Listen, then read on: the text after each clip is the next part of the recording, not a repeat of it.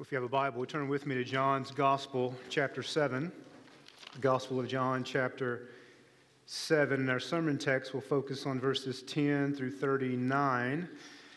As you're turning there, let me just say a couple words of thank you. Thank you, first of all, to Pastor Michael. It's a joy to have the privilege of sharing God's word with your people whom you shepherd here. I've known your pastor since he was a teenager when he was working at the Health and Rec Center when I was a student many years ago. So if you want to know any really bad stories about him, I have a few bad stories to tell. Um, but he's a dear brother. I, I love him deeply. So thankful for what the Lord's doing in his life and his call upon him to preach God's word. And secondly, thank you for the, the, the opportunity to share with you and to entrust me with this privilege. What a privilege it is to preach God's, God's word with John chapter 7, verses 10 through 39. I want to read beginning in verse 1 for context, while our passage will focus on verses 10 through 39. And I'm going to pray again, and then I'm going to just cut loose this morning, okay? Uh, Pastor Michael said there's no time limit here. I'm used to a, a time limit where I preach, uh, but I'm going to honor the time limit, even if there isn't one, because you guys get hungry, I know, when, uh, when it's lunchtime, but I'm going to just cut loose here in a moment and preach to you. So, John chapter 7, verse 1. Let's hear the word of God together before we pray. After this, Jesus went around in Galilee. He did not want to go about in Judea because the Jewish leaders there were looking for a way to kill him. But when the Jewish festival of tabernacles was near, Jesus' brothers said to him, Leave Galilee and go to Judea, so that your disciples there may see the works you do. No one who wants to become a public figure acts in secret. Since you are doing these things, show yourself to the world. For even his own brothers did not believe in him. And, and keep your eyes on those words for a moment. Did not believe in him. Verse 6 Therefore Jesus told them, My time is not yet here. For you, any time will do. The world cannot hate you, but it hates me because I testify that, it wor- that its works are evil. You go to the festival. I'm not going up to the festival because my time is not yet fully come. And after he said this, this, he stayed in Galilee. Now, here are the verses for our sermon text this morning. However, after his brothers had left for the festival, he went also, not publicly, but in secret. Now, at the festival, the Jewish leaders were watching for Jesus and asking, Where is he? Among the crowds, there was widespread whispering or murmuring about him. Some said, He's a good man. Others replied, No, he deceives the people. But no one would say anything publicly about him for fear of the leaders. Not until halfway through the festival did Jesus go up to the temple courts and begin to teach. The Jews there were amazed, and they asked, How did this man get such learning without having been taught? Jesus answered, My teaching is not my own, it comes from the one who sent me. Anyone who chooses to do the will of God will find out whether my teaching comes from God or whether I speak on my own. Whoever speaks on their own does so to gain personal glory, but he who seeks the glory of the one who sent him is a man of truth. There is nothing false about him. Has not Moses given you the law? Yet not one of you keeps the law. Why are you trying to kill me? Let's think of it this way Why don't you believe in me? That's the question. You are demon possessed. The crowd answered, Who is trying to kill you? Jesus said to them, I did one miracle and you are all amazed. Yet because Moses gave you circumcision, though actually did not come from Moses, but from the patriarchs. You circumcise a boy on the Sabbath. Now, if a boy can be circumcised on the Sabbath so that the law of Moses may not be broken, why are you angry? with me for healing a man's whole body on the Sabbath. Stop judging by mere appearances, but instead judge correctly. At that, t- at that point, some of the people of Jerusalem began to ask, Isn't this the man they are trying to kill? Here he is speaking publicly, and they are not saying a word to him. Have the authorities really concluded that he is the Christ? But we know where this man is from. When the Messiah comes, no one will know where he is from. Then Jesus, still teaching in the temple courts, cried out, Yes, you know me, and you know where I am from. I am not here on my own authority, but he who sent me is true. You do not know him, but I know him because I am from him. And he sent me. And this they tried to, and this they tried to seize, and this they tried to seize him, but no one laid a hand on him because his hour had not yet come. Still, many in the crowd, listen to this word, believed in him. You notice how the text is moving from unbelief to belief. Now, John brings this to a climax here in a moment, but just keep those words in your mind belief and unbelief. Those who want to kill him disbelieve. Those who want to receive the word of life, they believe. They said, when the Messiah comes, will he perform more signs than this man? So the Pharisees heard the crowd whispering such things about him. Then the chief priests and the Pharisees sent temple guards to arrest him. Jesus said, I am with you for only a short time and then I'm going to the one who sent me. You will look for me, but you will not find me. And where I am, you cannot come. The Jews said to one another, Where does this man intend to go that we cannot find him? Will he go where our people live scattered among the Greeks and teach the Greeks also? What did he mean when he said, You will look for me, but you will not find me? and where I am, you cannot come. Now, right here, these verses, still with me? I know it's a long passage, but these verses are the nerve verses of the text. Herein lies John's main point, I think, in the passage. On the last and greatest day of the festival, Jesus stood and said in a loud voice, Let anyone who is thirsty come to me and drink. Whoever believes in me, you see it again? Still with me? Whoever believes in me, as scripture has said, rivers of living water will flow from within them. By this he meant the Spirit, whom those, watch this, who believed in him were later to receive. Up to that time, the Spirit had not yet been given, since Jesus had not yet been glorified. This is the Word of God. Let's pray together and ask God to help us. Father in heaven, we are thankful this morning for the supernatural power of your Word. And Father, we pray that by the power of your Spirit, you would break into this moment and illuminate our hearts and minds with your word and help us to see the glory of Jesus and believe. Help us to see that he gives waters of life and may we drink.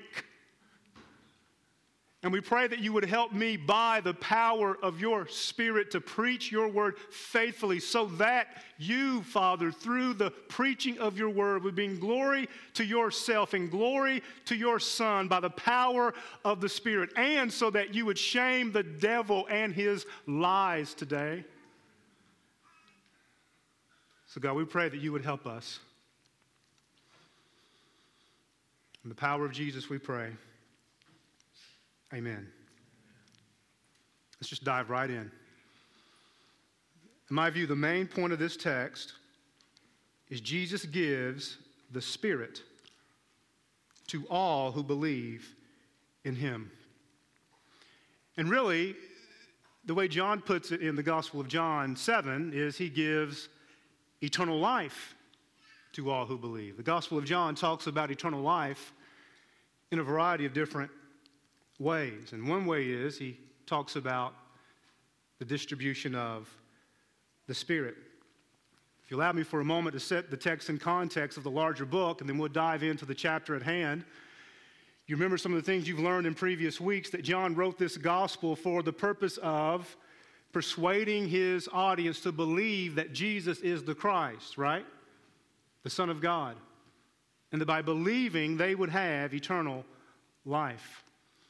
We know from John chapter 1, don't we, that Jesus is the Lamb of God who takes away the sins of the world. And then Nicodemus in John chapter 3 comes to Jesus at night and he says, Nicodemus, Jesus, so Nicodemus, he says, You must be born again so that you would inherit the kingdom of God. Because God so loved the world that whoever believes in him would not perish, but would have eternal life. And numerous things have happened in Jesus' life and ministry up to chapter 7. One thing that's happened is in John chapter 5, he performed a miracle. And every miracle story in the Gospel of John is there to show us, yes, that he is God, right? Yes, that he is the Messiah. Yes, he is the Christ, but also to elicit faith in the hearts of those who see the miracle so that by seeing the sign, they would believe and thereby receive eternal life. And then in John chapter 6, forms that great miracle of feeding thousands of people. And some people did not believe. And then Peter says to Jesus in response to a question, Are you also going to disbelieve? Are you also going to walk away? And Peter says to Jesus, Remember, where are we going to go? You have the words of eternal life. And then your text last week. Here's Jesus going up to the Feast of Tabernacles, chapter 7, verse 2. I'm going to tell the story by walking through the text and punch in verses 37 through 39 on the main verses. Not punch you, but punch the point from the text. So his family members, they don't believe. And they want him, verses 1, as you saw last week, and following to go up to Jer- Jerusalem. And he doesn't want to go up to Jerusalem because he knows if he does, he, he might be murdered prematurely. And he's going up to Jerusalem, however, nevertheless, after his family members go, the text tells us. And he's going up at this time called the Feast of Tabernacles. The Feast of Tabernacles, as you know from last week, is this very important feast in the life of God's people, wherein God is celebrated by the people of God. They were reminding themselves of God's redemption, reminding themselves of God's protection of them in the wilderness. And they celebrated in these tents, these tabernacles, reminding themselves of God's protection of them and God's protection of their, of their crop. And there's also hustling and bustling in Jerusalem. Lots of people are there celebrating these feasts and celebrating this particular feast, which lasted for eight days. And Jesus goes up to Jerusalem when this feast was about halfway over, verse 14. You see it there in the text? He went up to the temple courts. And it's interesting, isn't it? When Jesus goes up to Jerusalem, he's not keeping his messianic identity a secret.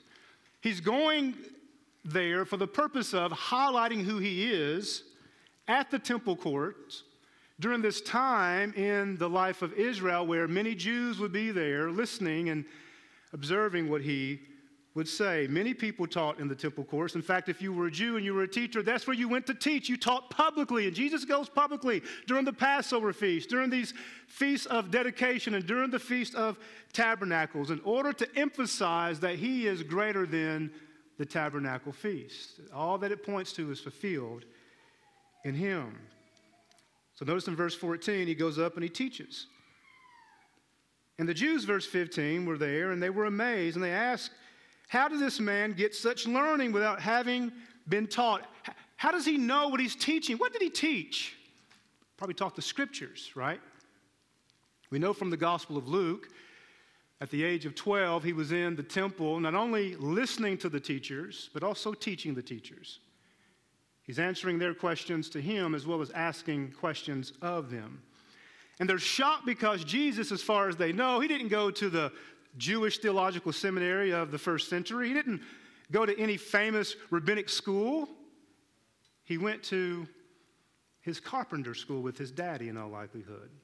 But he grew up in a faithful family that taught him the Word of God. And he was God in the flesh. So, on the one hand, he was an ordinary child, but on the other hand, he was not. He was fully God and fully man at the same time. And he's demonstrating a knowledge and insight that only one who is from God could demonstrate, who has not been privileged enough to sit under the finest teaching at the finest Jewish schools. They don't mean this guy is an idiot. They mean, as far as we know, he's never trained like we have trained.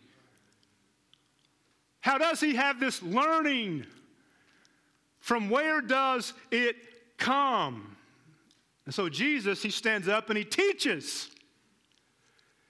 And he's teaching at the temple courts where other teachers are teaching. And he, we know from the other gospels when he teaches, brothers and sisters, he teaches with authority. Not because he's skilled in rhetoric, although I think he had the ability to speak, but because his teaching came with power, because it was always accompanied with signs that demonstrated its authority. Are y'all with me this morning? And so he preaches. He teaches, verse 16. And he says, You want to know where my teaching came from? It didn't come from the Southern Baptist Jerusalem Seminary comes from the one who sent me, verse 16. Anyone who chooses, verse 17, to do the will of God will find out whether my teaching comes from God or whether I speak on my own authority. If you were born of God, hear echoes of the Nicodemus story here, you would know from where my teaching comes. Verse 18 Whoever speaks on their own authority does so to gain personal glory. You speak, he says, on your own authority. Now, we do know, don't we, from the other Gospels that the teachers, the Pharisees, the scribes, and some of the others, they loved the best seats, didn't they? They loved people to praise them when they pray. They wanted to receive glory from people, honor from people. That's what he means when he says glory, by the way. It's, he's talking about honor. This is an honor shame context. In Jesus' first century world, you received honor from those within the community when you uphold those value structures of the community. And you receive dishonor from the community when you did not uphold those value structures. And so, Jesus, from their perspective, he is a nobody with no honor and no authority, and yet he's teaching as one who has authority. And he's indicting them for claiming to have authority, but not having any, but instead they care about glorifying themselves to receive honor from each other. And he says, verse 19, he cuts right to the heart. Is Moses not giving you the law? Yet not one of you keeps the law. Why are you trying to kill me? Now remember this Jesus is God. He knows their hearts, doesn't he? Do you remember back in John's Gospel, chapter 2? I loved it. One of my favorite verses. Jesus, John says that Jesus did not entrust himself to humanity. I love that verse. Because he knew what was in a man. We're commanded to love all brothers and sisters, but we're not commanded to trust all. Amen? love your enemies, but you would be a fool if you trusted them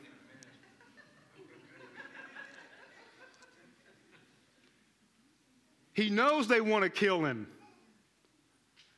He knows they have an agenda. His teaching comes with authority, but it also comes like a razor sharp knife that cuts right to their hearts. And they respond not with eyes of belief. Remember those words? Faith. They respond with accusations. Verse 20 You are a demon. Who's trying to kill you? And Jesus basically says, Look, I know what y'all been planning because I healed that guy in John chapter 5. I know y'all got upset because I did that on the Sabbath. I did one miracle, verse 21. You see what I'm saying in verse 21 there? Still with me? Now, I, got some application at the end. Don't worry, this is not just a running commentary. But I'm a teacher preacher, all right? I'm going to teach a little bit. And then I'll give you the practical payoff at the end. Okay? I did one miracle. Now, it doesn't mean I only did one miracle, he did multiple miracles. But there's one particular miracle that annoyed them, I think, up to this point in the story. And it's the one he did on the Sabbath. Back in John chapter 5. And you all are amazed. But then he goes on, he basically says this look, Moses, Moses permits us to do good things on the Sabbath, like circumcising your kids. Right? You circumcise a boy, verse 22, on the Sabbath. Now, verse 23 if a boy can be circumcised on the Sabbath, so that the law of Moses may not be broken. Why are you angry with me for healing a man's whole body on the Sabbath? So, so if Moses prescribes good to be done on the Sabbath, why do you want to kill me when I did a good thing on the Sabbath? I healed this man. I think implicitly here, Jesus is, is suggesting they don't know Moses. They don't understand Moses. In fact, I think that's right because the Gospel of John says, look, Moses points to me.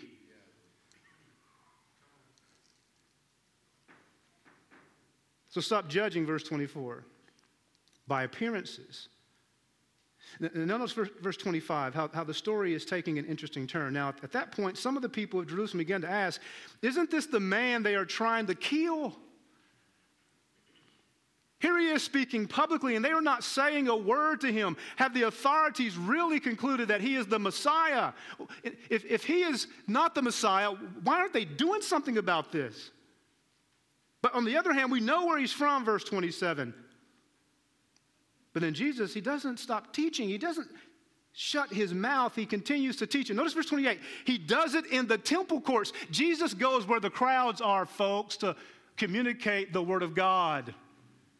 He does not live a monastic life in isolation from quote unquote sinners.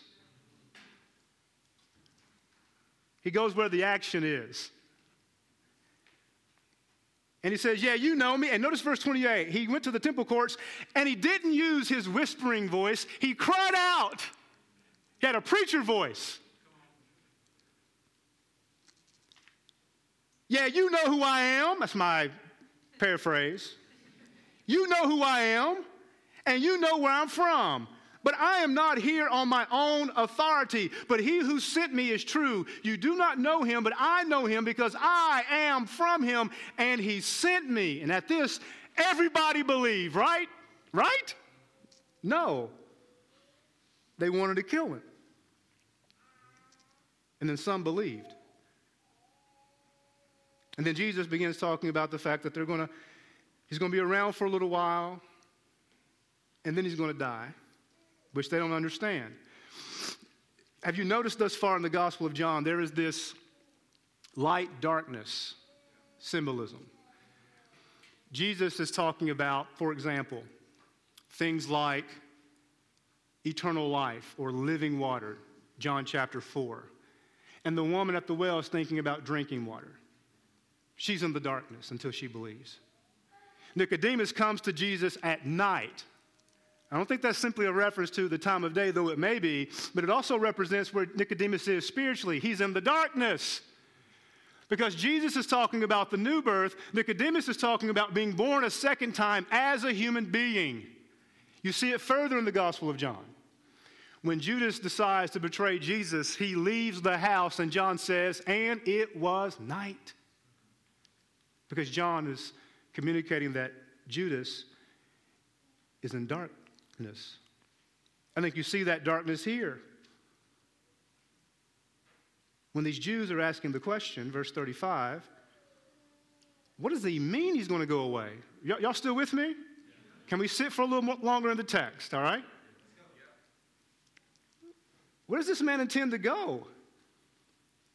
Is he, is he going to go out and preach and teach our people who are amongst the Greeks. Now, one translation says, Is he going to go to the diaspora? Is he going to leave Jerusalem and spread his message there? They don't understand what he's articulating about his imminent crucifixion and resurrection. And then you get verse 37. All of that was to highlight this. On the last and great day of the festival. Now, what's so special about that last day? And you have to dip into the Old Testament a bit. You can go read Leviticus 23 on your own. But basically, here's what's going on. There is this, there are a couple of different rituals that take place at the day of Feast of Tabernacles. There's this water ritual that takes place. And you have these priests who take water and they get it from a, a pool nearby and they bring the water to the altar of the temple and they sprinkle that water on the altar, and that, that water flows out of the temple. And that imagery is imagery that's flowing out of Zechariah chapter 14. Ezekiel as well, which talks about, those passages talk about a day is coming when water will come flowing from Jerusalem, flowing from the temple. So on that last day of the Feast of Tabernacles, that water ritual was repeated multiple times. So, as Jesus is, look at verse 37. Y'all feel the context here? Jesus, on that last festival, the last day of that festival, he stands up when water is gushing throughout the altar of the temple and flowing from the temple. He stands up and he stood and he cries out with a loud voice, Y'all see that water? Anyone who's thirsty, come and drink from me. Y'all feel what he's saying? The water that flowed from the temple promised and Zechariah promised in Ezekiel, he's saying this festival, this ritual, this imagery finds its fulfillment, its realization in the living water I'm giving to anybody who believes. That's what he's saying. There's also a light ritual that's a part of this Feast of Tabernacles, but I'll save that for your pastor to hit on when you get to chapter 8. He intentionally goes up there to reinterpret these events in light of himself. Now, keep this imagery in mind. Assume we're at the temple and we're praising God in our booths for protecting our people through, through the wilderness and for providing food and, and water and for giving us a harvest. We're praising God for that. We're singing songs of redemption. And we're watching the water flow out of the temple, flow from the temple. And this man has the audacity to stand up. He says, Y'all want water that's going to last, you drink from me. And then he starts talking about faith, verse 38. Whoever believes in me, as Scripture has said, rivers of living water will flow from within them. Now, I'm reading from the NIV. If you're looking at the ESV, it doesn't say from within them, plural. It probably says from within him. So there's a question here we have to ask ourselves. Is Jesus saying, verse 38, whoever believes in me, as scripture has said, rivers of living water will flow from within them, that is, those who believe, or rivers of living water will flow from him to those who believe. You see the difference? You follow me here. The NIV is saying that it, it flows within those who believe.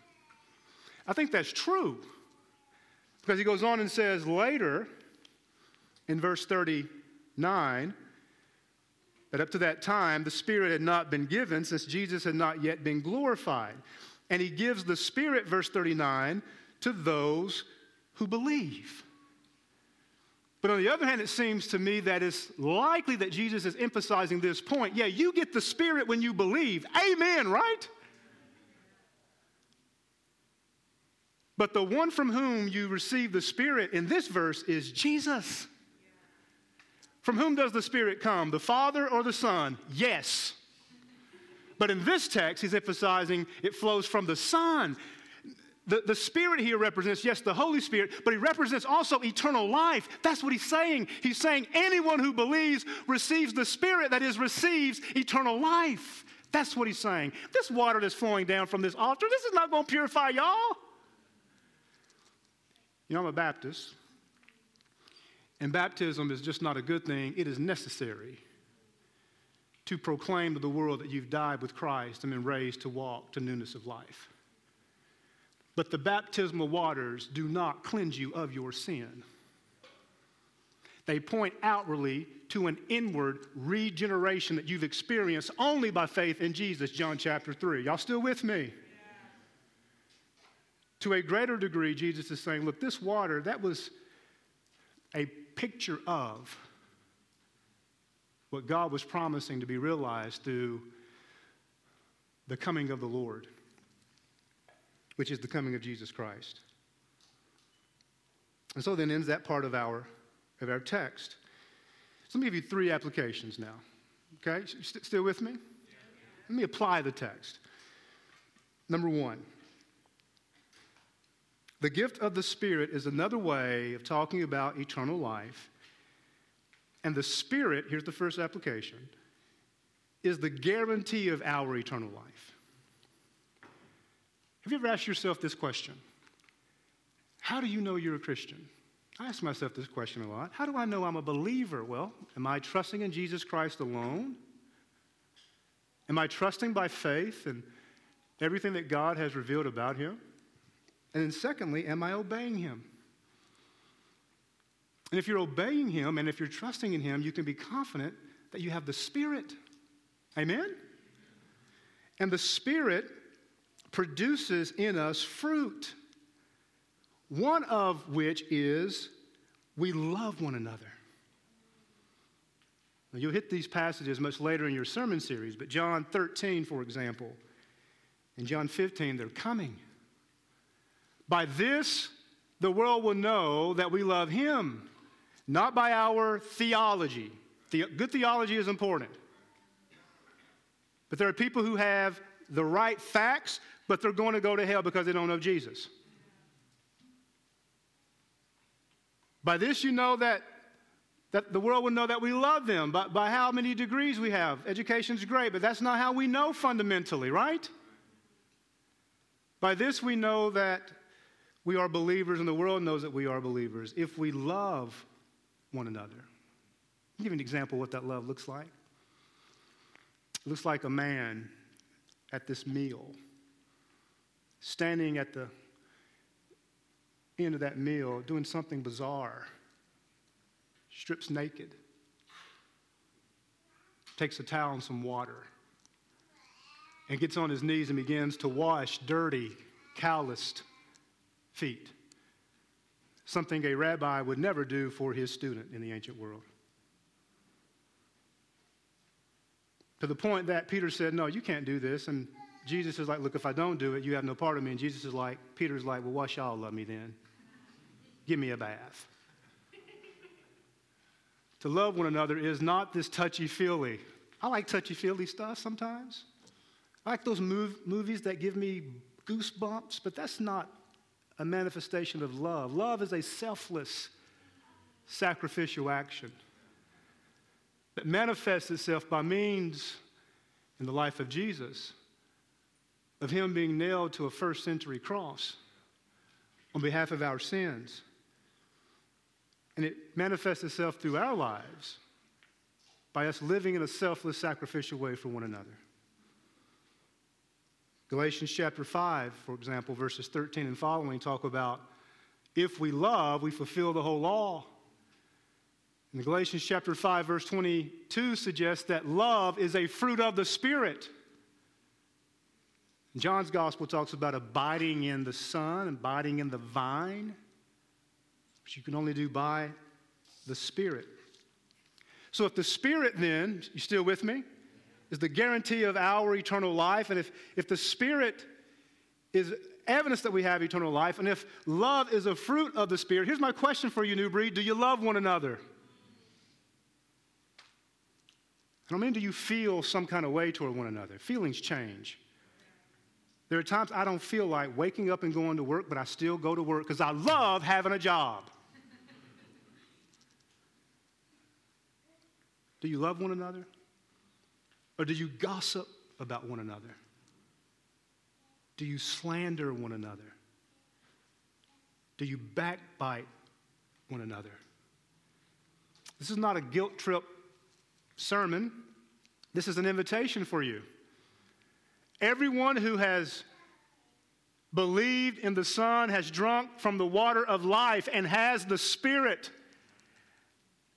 And evidence of that Spirit living in you and filling you and indwelling you and empowering you and enabling you is, is that you're motivated to, to live a selfless, sacrificial love for one another, modeled after Jesus' love for us, which means you must not, you cannot slander, backbite, lie on each other, seek to destroy each other.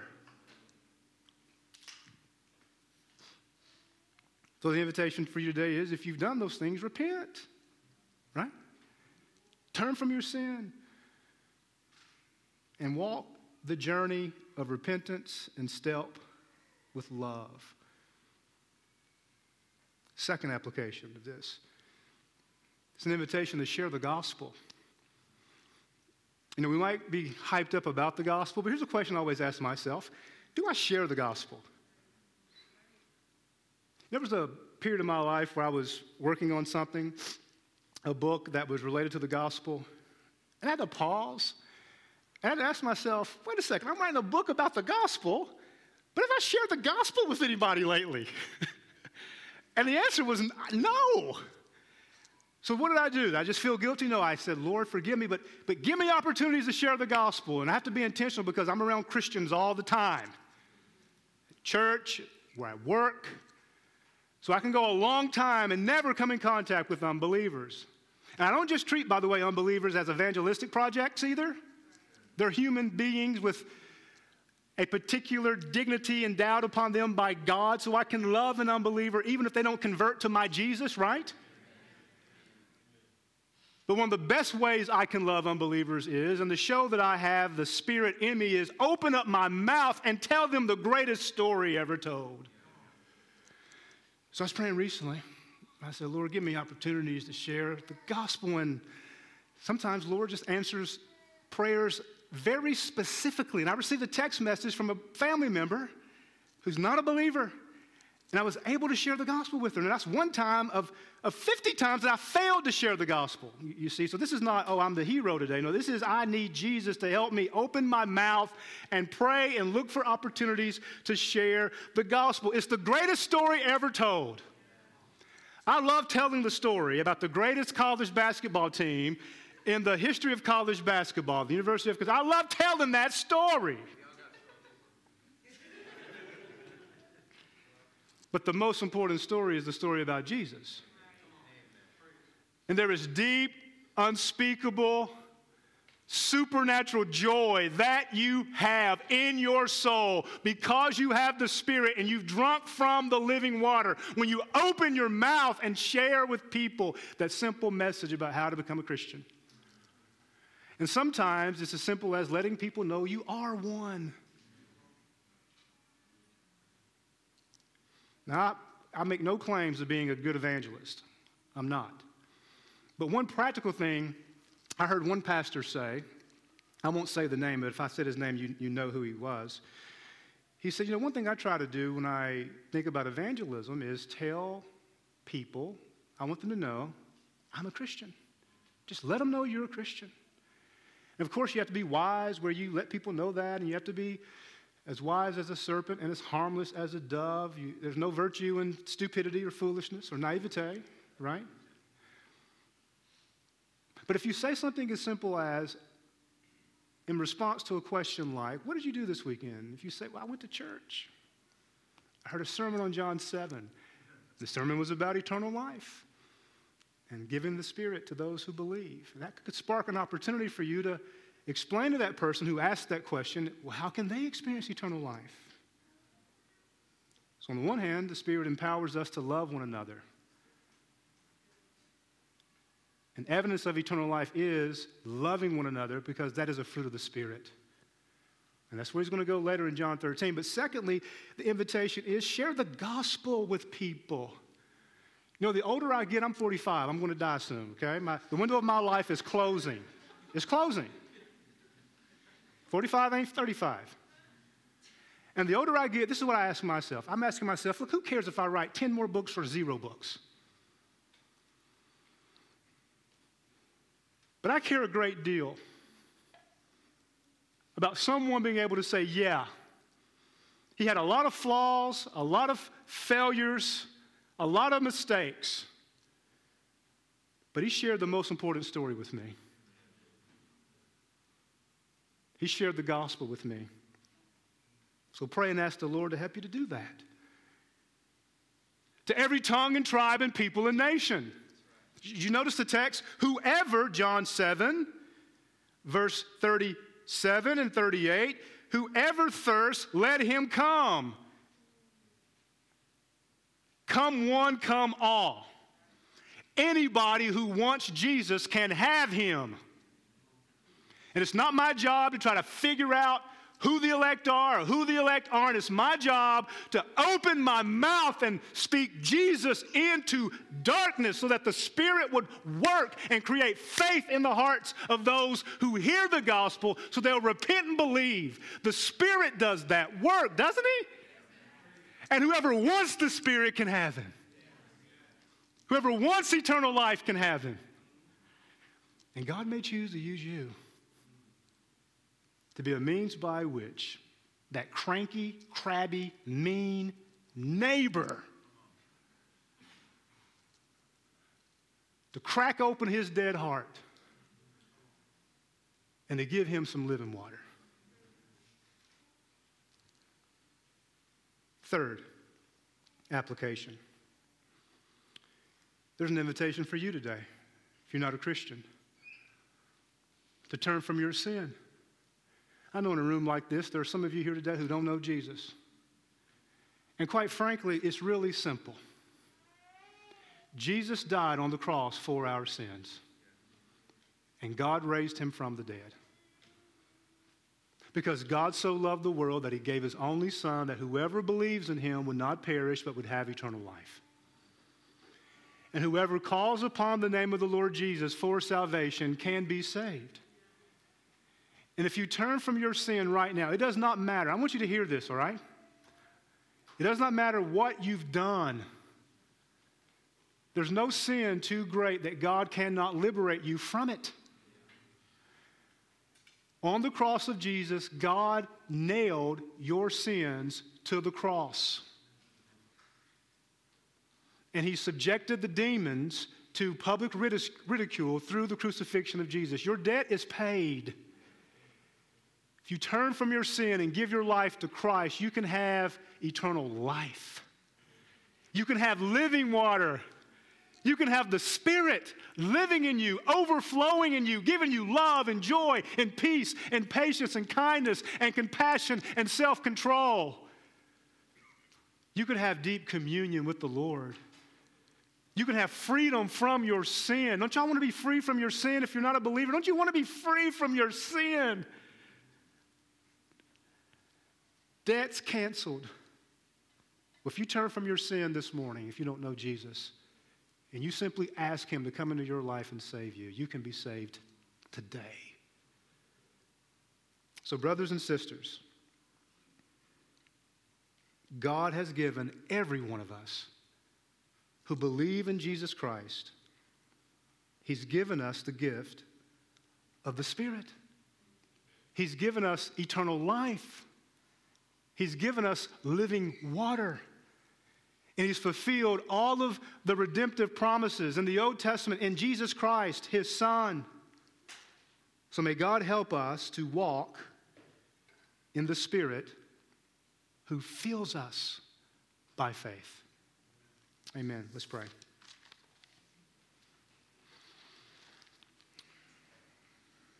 Our Father in heaven, we're thankful this morning for the promise of your word. Father, would you please this morning, right now, begin, begin working in the hearts of us, your people, stirring up in us affections by the power of the Spirit. Father, for those of us this morning who perhaps are walking out of step with the Spirit, would you help us, Lord, because we've received life, help us to live in the power of that life. If there are broken relationships that need to be restored, would you please work supernaturally in our hearts so that they could begin the process of restoration?